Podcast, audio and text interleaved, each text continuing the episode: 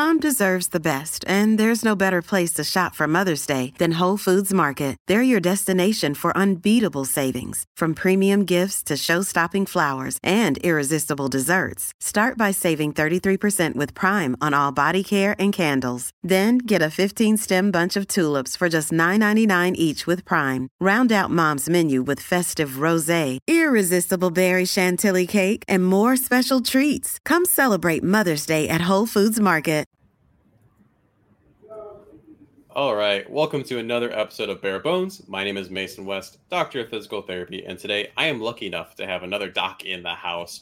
It is my pleasure to introduce Dr. Michael Risher, chiropractor extraordinaire. A little background on him before we get him fully introduced. He was a Division three All-American defensive back at Wheaton College as a senior. There, there he also competed, completed, excuse me, his bachelor's degree in applied health science, and then after graduation, accomplished a lifelong dream of riding his bicycle from San Francisco to Boston. I could never do that. That's insane. and earned his doctorate of chiropractic with clinical excellence honors from Palmer Chiropractic College West. Currently, owner of the Rehab Lab in Chicago, Illinois, and you may not realize it, but he has had a hand in the rehab and performance training of a good number of professional athletes, specifically some of your Chicago Bears. How you doing, Michael? I'm doing great. Having a, a great Thursday. Um, you know, busy day at the office, but you know, excited to be here. So I'm going to start this off with a, a pretty big, loaded question. Uh, what is your philosophy when it comes to working with your clientele? Yeah, so uh, I essentially have buckets that I place people in. Are you in the pain bucket where we have to get you out of pain, or are you in the performance bucket where we are taking what you're doing now and looking at how we can uh, improve that? So um, anytime someone comes in, I kind of place them, categorize them in one of those two buckets. The goal is to get people from that pain bucket to get their pain healed and then put them into the performance bucket. Part of the performance bucket is minimizing injury risk, you know, making sure that that nagging injury doesn't come back. Um, and then whatever their athletic goal is, whatever their, I mean, maybe their goal is just to be able to play with their kids, you know, without being in pain when they bend over to pick them up. How can we improve that performance. So that's kind of my philosophy. There is how can we get you from that pain model into the performance model? And then what can we do to improve your performance in whatever you happen to be doing? Yeah i was going to say i mean that's something that i always i'm dealing with too right? Like that when those two buckets start to meld together and where where that line is uh, how do you you personally deal with it when someone might get stuck kind of bouncing between those two uh, I try to identify goals. Um, what's your goal is for for the, the athletes? Is your goal to just be able to play on Sunday, or is your goal to be you know better in three months from now and not have any setbacks in three months from now? And, and whatever the goals are, that dictates how quickly we progress things. Because if someone kind of is bouncing back and forth, like okay, I'm feeling better, I'm feeling better, and then you know little bit of injury sets him back. It's like, okay, maybe we're looking at this in too micro of a scale. Maybe we're looking at this um, and something where you want to be better week to week so that you can do something next week. But if you zoom out and look at your year and look at your life, maybe it's much more important to really, you know, work on the pain side of thing for three, four, five months, and then you'll be able to really hit your performance in stride and not um, fluctuate back and forth. So I think looking at what the what the true goals are and then kind of zooming in or zooming out based on what their goals are. That's that's how i've typically done it. And that when people can change their perspective just slightly um, that's really where we see them you know start to get it rehab wise that's awesome. I absolutely love it. Uh, when you look at your your social media or you know i've had an opportunity to work with you a couple times which has been awesome. Uh, you always push fascia training and that's something that a lot of people don't understand have no idea what that concept is. Can you dive into what that truly means for someone like your everyday individual and then obviously also leading to some of your high level athletes? Yeah so if you think about well first fascia is uh, it, it's a connective tissue that's highly innervated. It surrounds every single uh, piece of your body. So if you take away all of your bones muscles organs blood vessels everything and just leave the fascia you'd have a perfect outline of your body um, the other thing that you'll notice about fascia is it's continuous. So where one muscle ends, bicep starts and ends. Fascia is continuous along the entire arm. It does not end. It's continuous. And so that's kind of the those are the defining features of fascia. And so uh, the way that I like to talk about it is if mus if you if you picture your body as a car and muscles are your engine. Muscles what's make what makes you go. The fascia is your suspension system. And so what we're doing is you can go strength train all you want. You can have them build the most powerful engine that you want, but if your suspension system sucks, then you're more prone to car breaking down, then you're more pr- prone to injury and your performance actually decreases. So what we're looking for with fascia training is to, you know, work on neural pathways, um, collagen tissue formation, and how can we tune up your body's suspension system so that you know there's no leakage of force as you're uh, as you're accomplishing tasks. There's just continuous flow uh, from foot to glute, from glute to ab, from abs to shoulders, like whatever that chain happens to be. How can we tune up your sus- your suspension system so that there are no energy leaks? Oh, that's fantastic. Uh, when when you're dealing with someone, you know, it again doesn't matter if it's a high school athlete, college, or I mean, even someone who just wants to play pickup basketball on the weekend, right? Uh, we often get asked. I know, I know, I do. I'm sure you do too. Like, what is athleticism? How do you train that? So, for you, what is your definition of athleticism? Um, that's a that's a tricky one because you look at someone uh, that's maybe like a weight room warrior, and you'd be like, "Wow, that, that person's a freak athlete." Um, and then you'll look at someone who maybe they've never touched a weight in their life, but they're balling on the basketball court, and you're like, wow, that's a freak athlete. And so I think athleticism is um, really your body's output, your body's maximum output in the sphere that you want to be in. So uh, you can be an amazing football player and be an incredible athlete. You can be an amazing power lifter and be an incredible athlete. So I think um, when we think of athleticism, we have to look at what is the desired expression, and the desired expression um, is how we measure athleticism. Oh, like it's like you're saying, it just flows in and out of what that individual wants to do. Um, when well, how would you look at it then for someone who can flow in and out of multiple different sports through different planes someone who can go from weight room to football field but then at the same time go to a bowling alley and somehow still you know almost bowl a perfect game? Yeah that i mean that's where you get into the the freakiest of freaks because you can be a very good athlete and be really good at one thing but when your athleticism transcends a bunch of different spheres that's where that's where it gets really really exciting to work with you. There's a i find that there's a big mental component to that too. And i know we're going to talk about justin but you go out and you watch justin play football and you're like wow this dude's beast. Then you watch him in the weight room and you're like dang this dude's a freak. And then he'll go out and he'll beat everybody at bowling. And so it's like all right and, and you know he's playing in the uh, he's playing on uh, you know a, a, Puerto Rican team. He gets recruited to play a Puerto, on a Puerto Rican team for baseball when he's uh, when he's in youth baseball. And so it's like you have this athlete that is going to be one of the best in the world at whatever he picks up. It just it just matters. All that matters is what he decides to do. So I think when you find someone that's truly a transcendent athlete, I think you know you know there are a bunch of guys like that. LeBron's like that too. That's where you see like okay, no longer are you just a very good athlete in your sphere, but you are like a super athlete. And then so kind of the other side of that, back to the original bucket. Um, what would you say is the biggest paucity, the biggest gap when it comes to, let's say, uh, training athletes? Right, what are they missing the most? And then, kind of opposite side of that coin, is there really a, a, such a thing as injury prevention? Yeah, so uh, I want to touch on the injury prevention real quick because I think injury prevention is a myth. Uh, and you and I have talked on this, you know, a handful of times. Injury prevention is a myth, especially in sports. There are so many outside variables, and so I much prefer the term risk mitigation or, or injury risk mitigation, um, or injury like sports preparation. Anything other than prevention, because prevention is you know hard stop. Like no, this won't happen. But mitigation means we're decreasing the chances that this happens there are too many there are too many outside forces in football to say oh you'll never get injured. We're preventing your injury from happening. But if we prepare your body the right way then we can say you know we're drastically reducing the chance of you getting injured in this game and that's very important.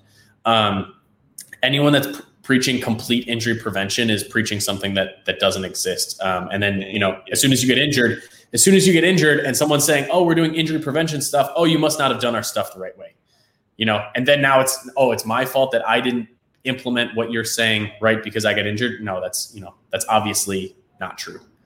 Um, so that's my thought on on injury prevention. I don't know if you have anything. To say to it again there. for those in the back. It's such a pet peeve of mine, and I'm just I just needed you to say it too. It's it's catchy. It's just kind of a sexy thing to say, but it you know injury prevention and full like full stop prevention that's got to be a myth, and our goal is to reduce risk, and that's the you know that's the best thing that we can do. Um, and then the the initial question is kind of what do what do most most athletes need? What are they missing? How do you how do you uh, you know determine that? I've actually uh, kind of found a sliding scale of athletes, um, and again, you get the transcendent athletes when they cross multiple uh, spheres of this. So, like Khalil Mack fits every characteristic of of both ends of the spectrum, and that's what makes him such a transcendent athlete. And so, I think it's this sliding spectrum of you have fast and twitchy but tight or slow and a good mover right? And mm, yeah. I know you i know you can identify like where someone's at along that that scale. And so what we want to do is we want everyone to be a khalil mack right? We want everybody to be a khalil mack. We want you to be explosive fast and move well but if you are here and you are like i am explosive and twitchy then but I don't move well, then it's like, okay, well, obviously we work on the mobility. And if you're here and you're like, I move really well, but I'm not explosive, then we work on your explosiveness. As soon as you start to fall into the middle category, which is, you know, everybody, then it's like, all right, what is your goal? If you're a wide receiver and you're slow or, or on the slower end, maybe we need to focus on explosiveness and, and top end speed. Or if you're a wide receiver and your hips suck, maybe that's what we need to focus on. So again, and we're going to go back to what, we said at the beginning. It's what is your goal? What what is your position? What is your goal? And then where do you kind of fit on that scale? And that scale helps us identify the direction we need to move you in to kind of widen your ability to perform. We want you to be explosive twitchy and move well. I'm really glad you said that. It's it's always tough because you'll have someone come in and they say well i want him they give you the laundry list of stuff and it's like all right, well, you don't really fit this, this, this, or this. You know, you can't, you may not be able to do everything. Let's enhance mm-hmm. the things that you absolutely can do that you can be like, you know, excel A plus at. And then the other things might be able to be kind of that secondary aspect. And yeah. it's hard for, I think, a lot of fans to understand that too, because they look at these athletes as these monumental figures and understanding that within the athlete, there are these spectrums. There's fast and then there's like hella fast. And you may not be hella right. fast. Right. Uh, so moving on, another kind of definition question. This is coming up a lot right now with you know Justin being having the game that he had last week, and you know some people are going nuts over it. I'm one of the nuts people right now, now fawning over what he did, and then you have mm-hmm. other people who are saying, "Great, that's he's a running back." What is your definition of a quarterback in today's modern NFL? Yeah, I, I think um, what I think, I mean, I think this is uh, fits within a broader uh, spectrum of question. Is I think the NFL is moving more towards an amoeba-like offense where everyone does everything, and so I think the future of quarterback, if you cannot use your leg, like the era of just being a pocket passer, is dead. Like Peyton Manning's don't come around. Tom Brady's don't really come around. You look at, I mean, who are the who are the best quarterbacks in the NFL right now? And every single one of them, they may not be a four-four guy but they are a running threat, even down to Aaron Rodgers, right? Aaron Rodgers may have lost a step or he's not as fast, but he's always been a guy that can use his legs. So I think if you're if you're looking at you know a quarterback is just someone who sits back and is a pocket passer, you are no longer looking at an NFL quarterback.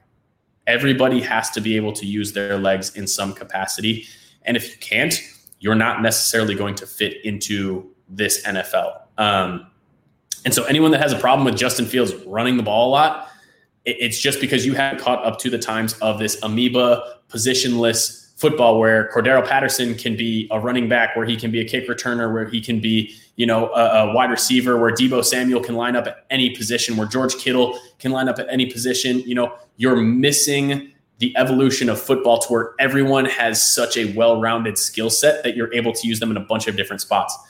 If Justin Fields can't run, you know, he's got less of a chance of success in the NFL because he has to avoid these, you know, defensive linemen that are breaking through the offensive line at a rapid pace. You know, you have to be able to use your legs now. So a, a quarterback is someone, you know, who can run and throw the ball. most of the wide receivers cannot throw the ball. Most of the running backs cannot throw the ball. Quarterback may not be, you know, a nuanced, a nuanced power back or, you know, but they're someone who can who can run, have to run, and then are also able to to throw the ball accurately. Yeah, for me, it always boils down to that that phrase "evolve or die" almost right, where the NFL is evolving, and if you refuse as what as a commentator, as a coach, even or what the case may be, to evolve along with it, you're going to get left behind because guys like Justin are going to are changing the game least. Absolutely. Even guys like Patrick Mahomes. Patrick Mahomes is, you know, he's not the fastest guy, but he is going to run. He's going to score rushing touchdowns. You know, you're you are if he gets outside of the pocket, you always consider him a threat to tuck the ball and run.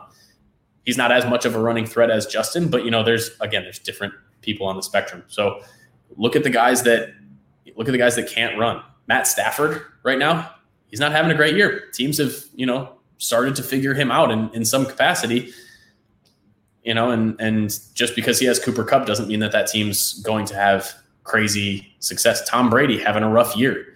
All of these quarterbacks, all of these teams that are are playing well have a quarterback that can run and move in some capacity. Absolutely. And I may be understating things, but Chicago finally by and by extension the national media has caught that Justin Fields fever, I would say. You know, who is Justin? Is he the same guy you see during the press conferences? Because he seems like a pretty almost solemn guy. it's very serious. And then you catch those glimpses on the sideline where he's joking around. You catch a little mm-hmm. glimpse on the social media, uh, whether it's him posting or someone else, where you, you see that smile finally crack. So who is Justin? I mean, I would say he's he's the same guy that, that you always see. Like I just saw a press conference, whatever today or yesterday or something, where you know they open up to questions and nobody's got a question. He's he jokes with the media like, "All right, you guys don't have any questions? Am I done here?" Like that that sort of thing. But yeah, there be days where you know we, it goes 30 minutes and we just don't talk, and it's totally fine because he's you know you know I'm working on my craft. He's studying whatever. Like he's he's super intense. He's super intentional. Um, but like when it comes down to it, he's he's hilarious too. Like he's you got to you maybe have to get him in the right mood and stuff. But he's he's super funny. He'll mess with you.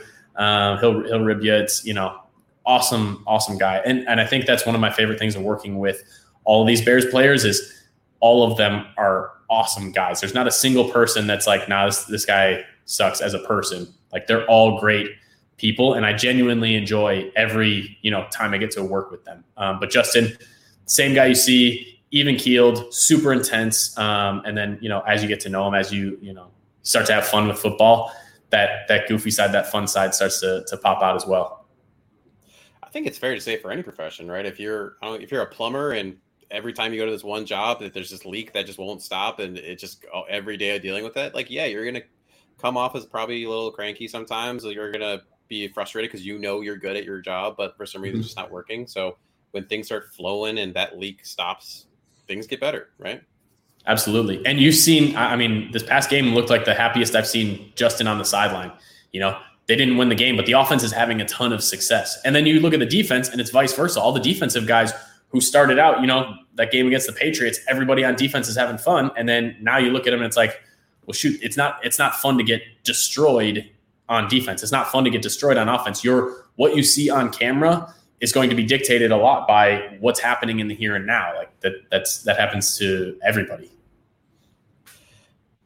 And now what we're gonna do, we're gonna throw up a clip that everyone just absolutely loves, right? And this is played yeah. a thousand times. Uh, there are so many little things that go on in this play. I mean, you and I talked about a couple of them uh, off camera a bit, and and throw this up, right, run through, and then we're going to break down some of the things that happen in here that that Justin's able to do. Yeah, Look how comfortable I am with my technology. I mean, it's just and then just geez. it's just freaky. So so let's look at that. Right, let's back. What so what do you, what do you like? What are you working on that has led to he was built in a lab? But what are you guys usually doing on a day to day, weekly basis that that leads to plays like this? Yeah, so we're uh, we're doing a ton of spinal rotation. So if you see his ability there to, all right, I'm gonna I'm gonna create torque here, and then I can instead of like I can throw the ball, but instead of throwing the ball, I can also generate that torque into downfield momentum. Um, so we do do a ton of med ball tosses um, that kind of just help his expression of power. Right there, he's got a ton of power torqued up, but nope, I can control that. I can bring it back in and then translate that getting vertical downfield. Um, the other thing that we we work on is we do a lot of jumps into runs. So his like, okay, I'm I'm in the air into a dead sprint. That's something that we do on a weekly or, or every other week basis. Like that little hop in the air and hit the ground running. That's not his first time doing that. Obviously, you know you can't um, you can't do every single in-game scenario, but we've done that sort of stuff before where it's like, all right, single leg bound into a sprint or lateral jump into a sprint or, you know, whatever the whatever it may be. So I, I think in these situations, you default to your your, you know, your level of training. And if his if his body has done these things before, he's more efficient at, you know, converting them on field. And then you talk about just it's not like he has to juke, he's just weaving in and out. He's got so much power in his legs. And then we were our big focus is on uh, top speed for him. So we make sure we're tracking his top speed, make sure he's breaking 20 miles an hour every single week in practice. Um, and if he's not, then he gets his top speed uh, sprints in as well. And that's why he's able to, you know, hit this long speed like he does. Um, so, so really that, that rotational power, that transfer of force from, you know, throwing to running, and then that, that ability to, to just get up field, those are all like focuses. When I, when I saw that play and I watched the replay, I was like, oh yeah, none of that is surprising that he's able to do all of those things. I've seen him do them in his basement, you know, obviously in a very controlled setting. And he just put, he put it all together in a, a mindless, effortless flow state where it just, it just flowed out of him and his body defaulted to, you know, his base level of training, which, you know, I, I feel like he's in a really good spot with. And then the other thing we we, t- we looked at too was I loved this view just because it shows what you see from a lot of those top level, like for example, sprinters. You'll see hurdlers who are in the Olympics. Uh, those people who have that amazing cervical control. When you look at how little his head moves, people to maintain that torso position on this straightaway run, there's no loss of power here. It's, it's fantastic. Yeah, and our, a big thing that we've been working on is, is pretty astounding. Like just that he can just translate that. A big thing that we've been working on is that uh, that thoracic CT junction mobility. So, uh, so if you if you you know ever look at him in a uh, you know when he's not in pads, he's he's pretty up high. He's got big traps, and you know he's pretty pretty up high. So we've been working on that mobilization up here, so that when he runs, he's not you know high and tight. That his arms can be nice and loose, and you see that translate beautifully on that run. Um, we're working on you know his suboccipital muscles regularly, so he's got great proprioception up there. We're working on improved range of motion and then controlling that range of motion in his uh, thoracic uh, spine as well as his CT junction. So you know it, it's fun to see him excel at the things that a you know he's he's just a freak athlete. Like nothing I'm doing is going to make him able to do that, but what we're going to try and do is make each of those plays easier. one, one thing I didn't I didn't send you this question, so I apologize ahead of time. But I'm throwing this okay. at you. But you see it all all the time with uh, a lot of these guys when they're talking about some of the linemen. I know Justin does. You know, have has the ankle tape on there, and they're like a lot of people think, okay, cool, that's it. I'm gonna have my ankle stains. I have to wear like a, a high rise shoe, something of that nature. How important is it still for someone like him to work on that that foot, the intrinsics, the stability, the mobility and flexibility of those ankles, even though they're locked into you know the tape or whatever what may have you? I mean, he trains barefoot all the time. Like we don't wear shoes uh, all off season. When he was down in Atlanta, he was training barefoot. So he's he's it's supremely important, and he knows that. Uh, you know, there have been a handful of conversations that we've had where he feels like just the foot training, just the foot to glute, um, has really helped him. You know, minimize the risk, and in some instances, definitely prevent an injury and injury, not injury generally. But in some instances, he's like, no, I know I felt this, and I know that what we were doing here directly impacted this play and and you know influenced me having a much less severe injury than I, I could have had. So there's, you know, he's training barefoot regularly. The whole off season, he was training barefoot. It's super important for some of these guys to, you know, for all these guys to maintain full foot function.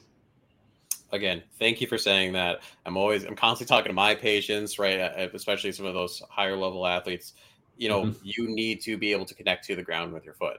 Uh, we yeah. shoes nowadays are the worst thing they've ever been. I mean, yes, you can get some good ones, but a lot of us don't. We like the the fancy Nikes or the Jordans or whatever the case may be that just don't let your foot do what it's supposed to do. So, you know, the fact that you're integrating that and the fact that he's feeling it, that that's even better, right? The fact that he can just feel so locked in uh, to to the ground and to what he's doing with his own body. Yep. And I'll give you these four guys will anytime we train, we're doing some form of uh, a barefoot training, even if it's, you know, on turf, Darnell's catching jugs. There'll be times where he's catching jugs and he's just barefoot. Anytime we're, we're doing like actual weight training, he's barefoot. Eddie Jackson, anytime we're doing any sort of training, he's barefoot. David Montgomery, he's barefoot. You know, all of these guys that you see, you know, remaining fairly uninjured. If they get an injury, it's, you know, they bounce back pretty quickly they're doing a lot of barefoot training. Um, at least anytime I'm with them, you know, we, we don't wear shoes. So that's, I, I, I think there's a, you know, a non-zero chance that that's, that's helping their performance and, you know, reducing their injury risk. And you just said, right, injury prevention is a fallacy. Injury mitigation is the way that we're mainly going you know, with the increase in scrambles, QB design runs that Justin's been doing, what are some of the things that y'all are doing to improve Justin's injury mitigation? You know, especially for an athlete that's just that powerful. Mm-hmm. Uh, yeah, so we're. Uh, I mean, he's not taking any unnecessary hits right now. That's the biggest thing. Is he he knows when he needs to take a hit, and he knows when he should not take a hit, and he did not last year and his body was feeling it and we talked about it and he's like yeah I, I know exactly when i need to get down. I'm not i'm not trying to take any of those hits. Um, the other uh, the other piece is you know we're doing soft tissue work three to six times a week. So it's not like it's not like a, oh yeah i just finished a game and my body feels fine for the next week. It's like it could be Monday, Tuesday, Wednesday, Thursday, Friday, Saturday, and then you go play your game Sunday. And we've done something every single day. Some weeks less than, but the amount of work that he's doing on his body, not even just with me, like he's he's seeing me, you know, and, and he's doing a bunch of uh, of other stuff. Everyone, you know, goes and gets their massages and stuff, but like the amount of the amount of time and energy and effort that he's putting into his body to recover each week is absolutely insane. Um, and you know, I think there's a reason that he's significantly healthier this year um, is because he's he's fully taken that seriously and realizes that you know. And I hear this on the radio all the time, like, "Oh yeah, Justin's longevity, Justin's longevity," and it's like you don't understand how good his body feels at this point in the season. After how many games are we in? Nine, ten games. Yeah, After this many it, it, I mean, going into week 10 for his body to feel where it's at right now is absurd. Like I, I cannot, I cannot describe to you how good of shape he is in at this point in the season. And they still have a bye week. Like people that are obviously freak things can happen, but people that are like, oh, what's gonna, what's up with Justin's longevity? Like he's totally fine. There's nothing like, there's nothing to worry about outside of, you know, you, you, can again you can never prevent injury if there you know freak freak things happen but like he's not putting himself under extra wear and tear by his play. He's he's he's just not. And so obviously this is going to be different for every sport, every individual person, position wise, is going to be different. What is, in your opinion, what is the optimal schedule for these kinds of extra workouts during the season? Is it more about maintenance for you, or are you really still adding in a lot of those extra functional strength, especially you know they already have their practices, they have their training sessions they're doing, mm-hmm. and they're mm-hmm. doing this extra stuff. So what? How do you view that? Yeah, so uh, so last year I called uh, Bobby Stroupe, who works with Patrick Mahomes. Um, and he kind of gave me Patrick's, uh, you know, in-season training schedule and what he does.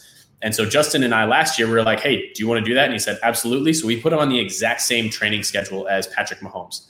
Um, this year they've changed uh, some things just within the organization. So I actually have to do less. I really like this this uh, strength and conditioning staff. I really like um, the stuff that they do. Last year I had to we, I had to have him ask for his top speeds every week now they provide that all for the guys. Like everybody knows their top speed during the week. Everybody knows their top speed during the game. And that is something that we chart just to make sure we're we're doing enough. And obviously when he runs 21 miles an hour mid-season, you know that, you know, he's hitting the right amount of volume. Um, so like this new staff has been absolutely phenomenal and they kind of they asked justin what did you do last year that worked really well for you and how can we incorporate that? So they took some of the so some of the stuff that we did last year that we had to add in extra or i said hey justin you have to go get extra sets of this and they've incorporated that into his schedule. So right now his schedule looks like a monday lift with the team. Uh, that's a lower body a Tuesday uh, with me. If he's not too sore, then we do a lot of concentric, a lot of flush, a lot of things that you can do minimal volume, get a pump, but not leave you feeling too sore. It's really the eccentric part that leaves you feeling sore. So a lot of sled pushes, a lot of sled drags, just that concentric part. Um, and then we'll do some, you know, low level plyos, uh, making sure he gets some jumps in, making sure he gets some med ball tosses in. Um, and then I believe it's Wednesday or Thursday, they have another lift and then if by Friday he has not hit three top speed reps in practice, he has three top speed sprints where he's, you know, hitting top speed. If he's hit 20 miles an hour plus already in practice a couple times, then he doesn't need to add any extra because he, you know, they do run those run plays with him. But if he hasn't had that volume, then on Friday he hits his uh, he hits his extra three sprints, and then um, and then he's good Saturday, Sunday, Monday lift again. That is that's like so cool, and it's it's awesome that you know what your input was able to translate a little bit. And one of the biggest things I just took from that too is, and you hear this you know floating around all the beginning of this year, how much of the Bears bought into Justin. I mean, they're asking for his opinion, they're integrating that into the the system and what they're doing. Mm-hmm. Sounds like they're pretty damn bought in. I, I, would I would say so. I mean, I, I haven't had any conversation with uh, with anyone there, but I just based on what everyone's telling me, they love the staff, and no, I, I think the staff can't help but love Justin. He's putting in all this work and he's improving like crazy right before their eyes. And you know, whatever's going to make his body feel the best, that's what the organization is going to have the most success with. And so I think, you know, adding in, even if it's just an exercise or two, even if it's just making sure you hit a heavy set of back, you know, that's and making sure that's just incorporated once a week, then you know that's a very very simple thing to do to make sure that your you know your quarterback's operating optimally. And then and then I don't have to you know he doesn't have to go in and do any extra like all the volume is so so utterly controlled that it's like all right, what can we do that won't affect your volume that will just give you just enough stimulus to you know keep improving physically. And so you touched on that's really the first time we've talked about anything more upper body, like heavily. We talked about the neck and, tor- and rotation a bit mm-hmm. in terms of thoracic spine, but you know, you talked about back what about shoulder? What do you what does it look like maintaining, you know, shoulder health, uh, especially mainly limiting throw? It's like yes, he's not ripping off 70 passes a game. I think Mahomes had like something crazy like 64 last game, which is nuts. Um, but like, so what, what what does that process look like for you guys? Um, yeah, so we'll do you know we'll do a little bit of shoulder health. He's really good about doing a ton on his own, so I don't I don't have to add a ton more than you know. Let's get some mobility and let's stretch you. Let's make sure that you're rotator cuff strong. I do reactive muscle testing, so we'll test uh, the reactivity of, of muscles and um, and so we really just kind of check fun- check function, check range of motion, check soreness, um, and then and then go. So it's it's kind of like an ongoing. How does he feel throughout the week? Maybe you know on Wednesday he threw a little bit more, and we got to do a little bit more work on shoulder. So it's not anything. It's not anything that's like set in stone. It's how does your we'll we'll do an objective range of motion test does your shoulder have that range of motion that you need? Great. Where are you sore? Okay, eliminate that, and then um, you know keep moving on. So you mentioned range of motion. What what how much range of motion does he need? Uh, he's got I don't know how much he needs. He, so he has a ton of he, he needs a lot of internal rotation. So if we if we find any restriction, most of the time it's in internal rotation. So you watch him, he gets a ton of torque on his shoulder. So he's I don't I don't know exactly. Um, he's you know at, at, least at 180 degrees uh, of you know shoulder um, rotation. I don't have the exact numbers because it's you know at, at this point it's a lot more based on um, feel for him and stuff. Yeah. But like his internal rotation is the big one that like if there's if there's a restriction just because of how he throws and how much internal rotation and torque he gets, that's the one that we have to make sure uh, you know and, and really for all throwers, but just if you look at at his range of motion, um, and how he throws and how he loads up his shoulder, that internal rotation has to, you know, remain adequate. If the if the internal range of motion suffers, then his throwing motion will suffer. And, you know, he's he's fine. He hasn't had that issue. But that's that's the big one that I make sure that we check is like, does he have that adequate internal range of motion or internal rotation? So, so so happy you brought that up in terms of the internal rotation. I don't know if you've ever had this, but I've had a couple uh, throwing athletes come in, and they're always, you know, they've talked about previous places. They've looked at my external, like this is my range of my external rotation, external, external. Mm-hmm. It's like it's fine. You you have fantastic external rotation. That is not your problem. You need the internal rotation in order yeah. for the end of that torque range. And so, thank mm-hmm. you for highlighting that. It's it's, yeah. It's great to hear.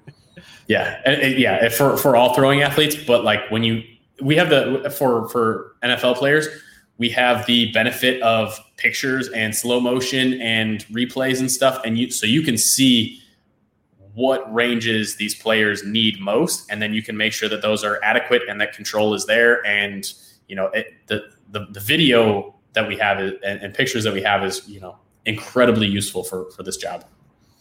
Oh it's, it makes it so much easier right? Um, and so right now there's a, there's been a big shift i would say in the health community, whether you're talking about personal trainers, you know, chiropractic, physical therapy, what the case may be, where there's a, such a heavy emphasis now on flexibility and mobility. What is your personal definition of flexibility versus mobility? And then how do you integrate that into some of your sessions? Yeah, so uh, I think flexibility is great. Uh, just how far can you stretch? That's awesome. Like you need access to the range of motion to have that. But um, mobility to me would be how do you control that range of motion? And so, whenever we do something flexibility wise, we make sure that after you gain the range of motion, you can now control your body in that range of motion. I know you know FRC. Um, just one example of can I control my body at end range? It doesn't matter. I mean, if you can if you can throw your arm back as far as you want, that's awesome. But if you don't have any strength in that um, in that range, then your expression of that range of motion it means nothing, right? You have to be able to express strength in that range of motion. You have to be able to express your body and your sport in those ranges of motion. And so, anytime we do that, it's okay. Yeah, sure. Passive stretching can be a super helpful tool, but if we passive stretch and then you don't have control over that newfound range of motion, then you're opening yourself up to injury. So it's always you know control in the range of motion. While range of motion gives you access, you need control over that access. And kind of kind of final thought here with Justin. What separates Justin as an athlete, a football player, and ultimately as a person? I mean, his his work ethic is absolutely insane. Um, all professional athletes work hard. I'm not going to say that there's anyone out there that doesn't work hard at what they do. Some of them work incredibly hard, harder, like above and beyond the Call of Duty. And so Justin's really putting in, Justin's putting in more effort than 99% of people in the NFL, in my opinion. I've, I've worked with a lot of NFL players. They all put in effort. I think Justin is in the top 1% of NFL players in effort.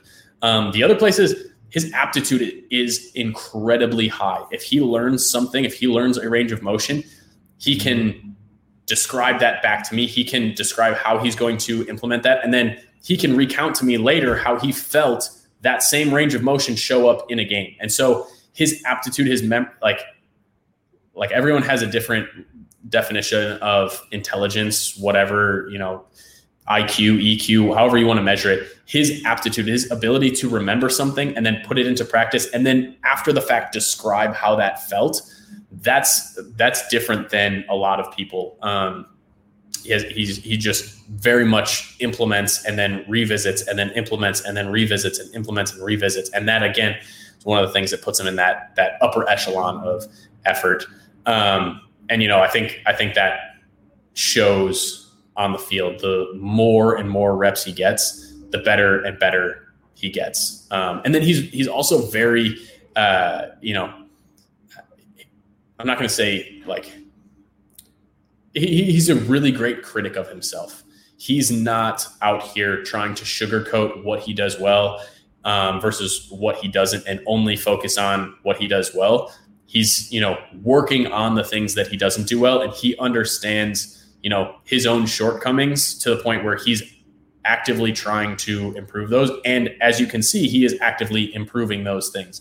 Um, so he's not someone that's just going to sit back here and be like, no, I'm I'm a better athlete than everyone. I can run around everyone, and I don't have to worry about passing as well. I don't worry to, have to worry about the shorts, intermediate routes. I'm like, hey, what happened on this play? And he's like, oh, my timing was wrong on X Y Z thing, and that's a footwork thing that I need to get figured out, or you know, like there's always a thing where he's like, no, I didn't do this right, and I'm going to improve that thing, and then you you watch him improve just like he said he would. You, I think you see that all the time with with athletes of all levels where especially when you've always been to like the best in the room it's really easy to look outwardly and say well this is where they didn't do it this is where they didn't do it.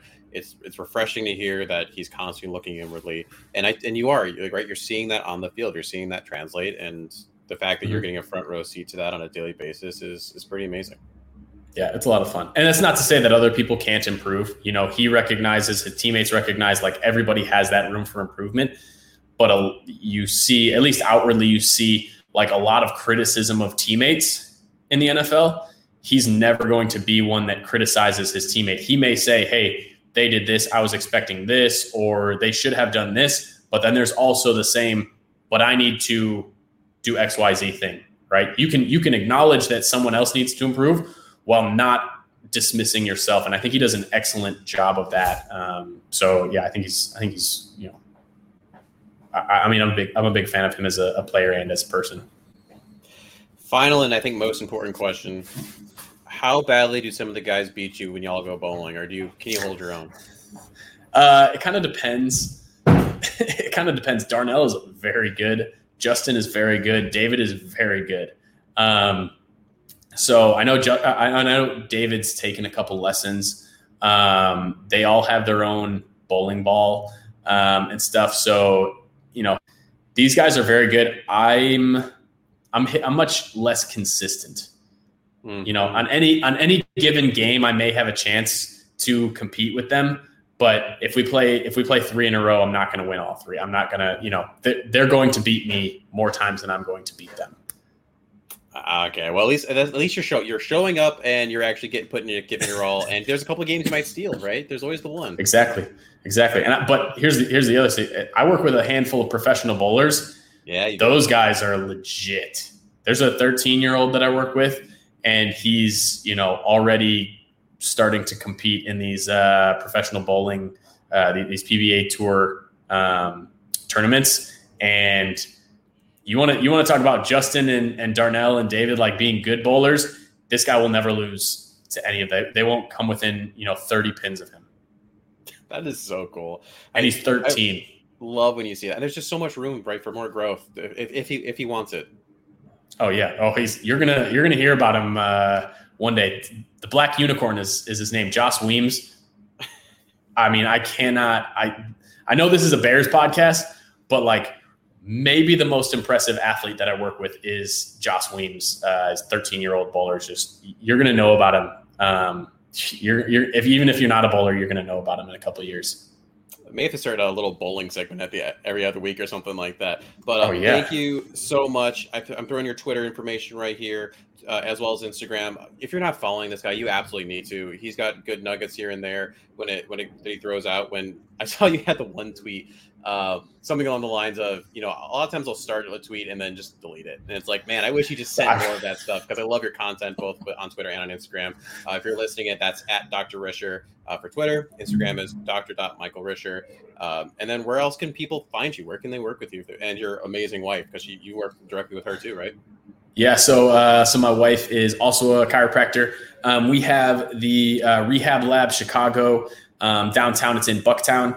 Uh, and you know, hopefully we'll be expanding locations at, at some point. But you can check us out at rehablabchicago.com. Um, love to work with you. You know, if you have injuries, if you want to work on performance, we'd, we'd absolutely love to. And then uh, I do have my online training program. Uh, it's called Movement Code. And we basically took all of our fascial training that we do with athletes and in office and put it into a, an online uh, program.